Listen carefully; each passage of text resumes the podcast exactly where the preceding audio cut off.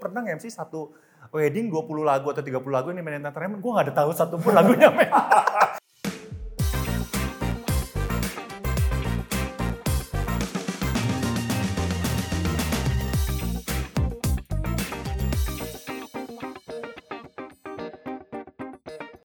Sekarang sudah hadir bersama gue Didi Christoph, MC wedding terkenal di ibu kota plus owner dari Opia, otak-otak lumpia. Luar biasa. Thank you ya. Thank you for having me. Ya. Nah, langsung aja nih sebagai MC we, eh, MC wedding terkenal ya. Kapan sih sejak eh, lu mulai merintis nama lu di dunia atau di industri wedding sebagai MC? Hmm, gue mulai tuh 2003 ya, jadi kurang lebih waktu masih 22 tahun, masih muda gitu. Sekarang umur berapa ya? Iya, ya. Pertanyaan tendensius. ya, kurang lebih 18 tahun lah ya Oh, udah di iya, wedding iya. ya. Berarti lu udah 40 ya?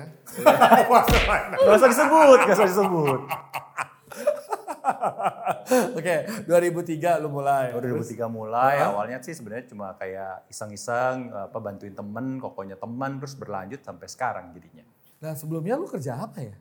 Gue tuh sebenarnya lulusan teknik industri, jadi nggak ada nyambung sama sekali dengan dunia public speaking ini. Cuma gue tuh dulu kayak suka kayak ngasih pub- eh, apa training-training buat leadership dan lain-lain gitu. Jadinya pas kokonya teman gue merit, gue bantuin, akhirnya berlanjut terus sih sampai sekarang. Gue sempat kerja juga sambil kerja sambil nge-MC. Oh jadi side job awalnya. Awalnya side job, 3-4 tahun pertama tuh side job. Terus habis itu kapan lu memutuskan ini full time gue as MC wedding? Sejak mulai susah kabur ke technical meeting. Oh.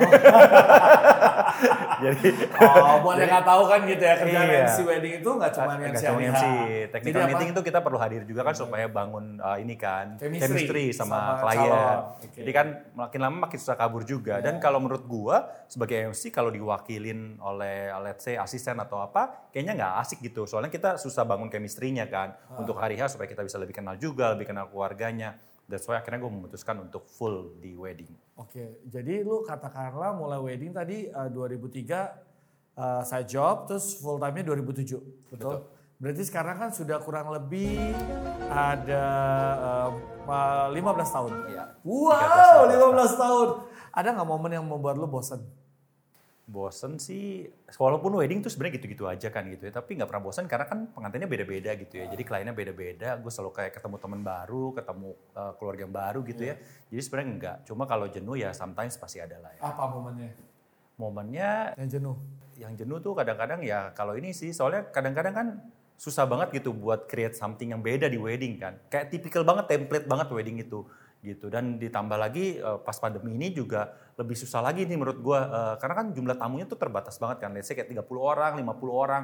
Dan kalau mau dibilang intimate nggak gampang juga. Soalnya kan jumlah tamunya udah segitu yang datang omong tante-tantenya doang gitu. Jadi kalau mau bikin acara intimate kayak model di Bali pun agak susah. Karena kan tamunya temennya tuh kayak cuma tiga orang lima orang cuma best man bridesmaid ah, agak susah aja sih gitu. Sebagai MC wedding terkenal, apa yang lu lakukan kalau kayak gitu? Permintaan request-request itu?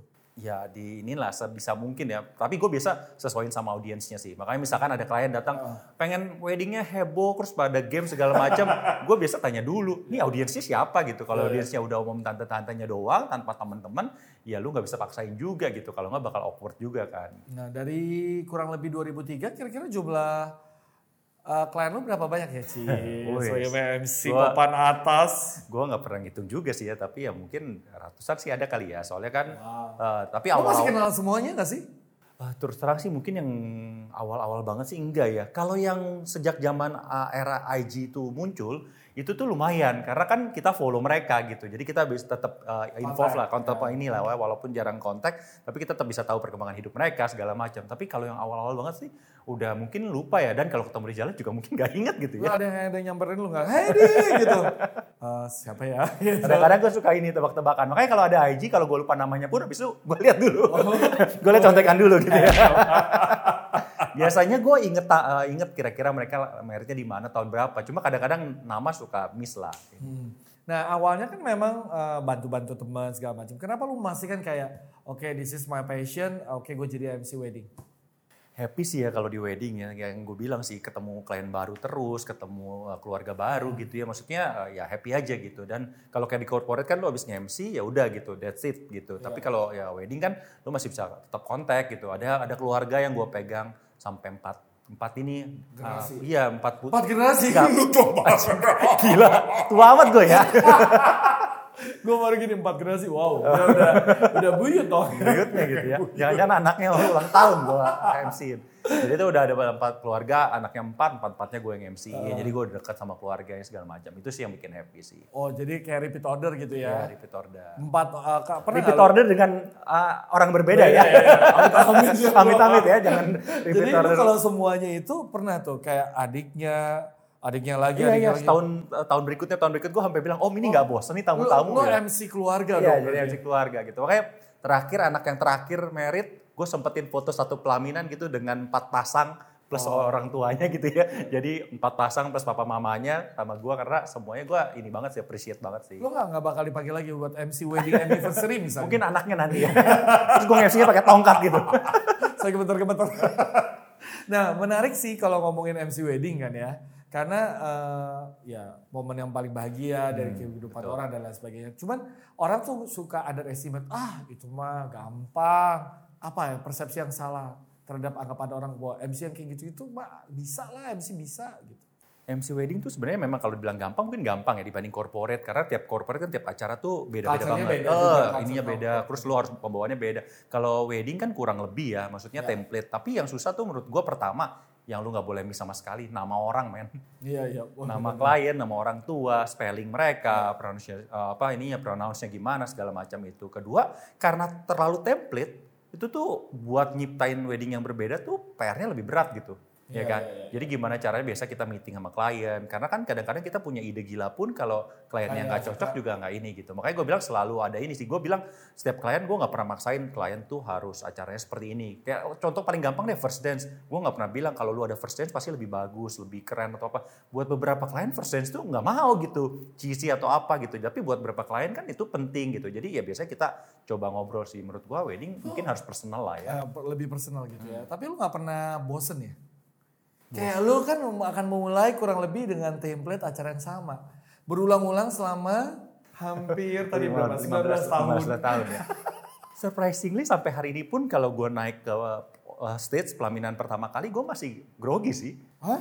Mungkin kayak let's say 30 detik pertama tuh gue masih ini gitu. Habis itu sih baru inilah ya. Tapi maksudnya ya gitu tiap soalnya audiensnya kan beda-beda gitu kan. Dan uh, tergantung banget sama audiensnya. Kadang-kadang kalau dapet audiens yang susah kayak pelit banget minta tepuk tangan gitu ya. Lu even untuk minta tepuk tangannya kayak susah banget gitu kan. Ya. Lu lempar aja Mike. Pasti tepuk Biasa- tangan. biasanya gue ajak kerja sama ini ya sih, best man bridesmaids-nya atau apa gitu. Soalnya biasanya tuh orang uh, Indo tuh latah. Kalau ada satu tepuk tangan kan dia Ya, ikut baru tepuk tangan. Emang Jadi kalau di sini kan pelit Iya, ya kayak gitu. Cuma betul. tiga gitu udah betul. selesai. Apalagi sejak pandemi ini ya, jaru, apa social distancing, kemudian pakai masker, itu tuh lebih PR lagi sih sebenarnya buat uh, melibatkan semua tamu gitu ya. Lu mungkin share dong pengalaman lu kan udah belasan tahun nih di industri wedding. Apa momen yang paling unik sepanjang karir lu sebagai MC wedding? Wow. Unik apa ya? Kalau unik acara sih banyak ya. Maksudnya gue suka banget tuh kalau ada klien-klien yang bikin acara, misalkan dia bikin acara uh, surprise buat orang tuanya, atau orang tuanya bikin surprise buat anaknya. Itu gue seneng lah. Maksudnya intimate dan personal banget buat mereka gitu ya. Ada- Kadang-kadang ada momen tacinya, momen ketawa barengnya, segala macam itu gue happy. Tapi kalau yang paling unik in terms of kostum kali ya, gue pernah MC wedding pakai baju Stormtrooper War- Star Wars man. ini ini nih gue memenuhi kebutuhan keinginan klien ya. Betul. Jadi tapi kliennya juga pakai kostum. Jadi semuanya keluarga orang tuanya pun pakai. Itu gue bilang pesta terniat sih. Iya. Karena dia suka banget uh, Star Wars, Wars. gitu. Jadi bener-bener semuanya pakai kostum dan gue pun pakai baju Stormtrooper. Cuma masalahnya kan Stormtrooper pakai topeng ya. Ada ada ininya gitu kan. Jadi gue izin gak pakai topeng ya sih. Lu gue Oh, gue kira lu pakai topengnya juga. Selamat Anda bisa ngomongnya. Am- Dan bajunya itu dari fiber man. Jadi untuk naik ke pelaminannya pun gue harus kayak digendong gitu. Oh, Terus iya? gak bisa ke toilet selama ini karena lu pakai baju kayak ini dulu kan, kayak wetsuit gitu. Habis itu baru pakai yang Iya. eh, ininya fiber-fiber gitu kan. Seru lah itu, tapi menyenangkan dan gokil juga sih. yang selain itu. Apa ya, kemarin gue dapet klien MC eh, sebelum pandemi banget, mereka weddingnya intimate di Singapura. Itu juga lucu. Gue tanya, gue pikir ada yang eh, keluarganya di Singapura atau mereka eh, sekolah di Singapura. Enggak, mereka cuma pengen di Singapura aja. Jadi ya udah. Iya, dia bawa temennya. Dia bilang biar nggak usah ngundang terlalu banyak. Jadi ya udah kita di Singapura dan intimate dan asik teman-teman doang sama keluarga terdekat gitu ya itu juga fun sih menurut gua.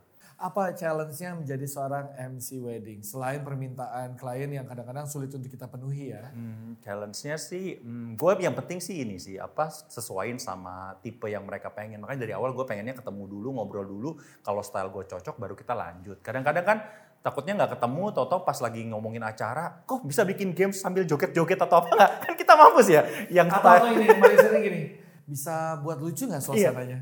Uh, permisi kita MC bukan komedi. Oke, kal- makanya gue bilang, gue selalu kalau bilang sama klien, gue nggak janji gue bakal bikin jokes atau apa. Karena gue nggak punya jokes template yang udah disiapin Iya. semua wedding klien gue, gue pakai jokes template itu. Tapi gue bilang kalau misalkan nanti dari uh, speech lu atau dari testimoni teman-teman lu, ada sesuatu yang lucu gue bisa timpalin, ya itu bisa jadi jokes. Tapi nggak ada template. jokes lah, Betul, gitu ya. betul, betul. Karena kan kita juga pengen jaga suasana elegannya. Kembali lagi sih gue bilang uh, tipenya ya. Makanya kalau memang mereka pengen yang kayak gitu, biasa gue juga reverse sih. Kan teman-teman kita yang apa istilahnya, yang caranya uh, stylenya lebih gokil tuh juga Banyak, banyak, gitu. betul. Jadi mendingan kita reverse sih. Daripada hari H mereka kecewa, gue sih prefer reverse sih. Jadi kalau lu sendiri tipe MC lu apa sih sebenarnya di? Hmm, gue mungkin lebih semi formal gitu ya, yang uh, karena kan dari dulu basicnya dari awal tuh gue tahu MC apalagi di ballroom di Jakarta gitu.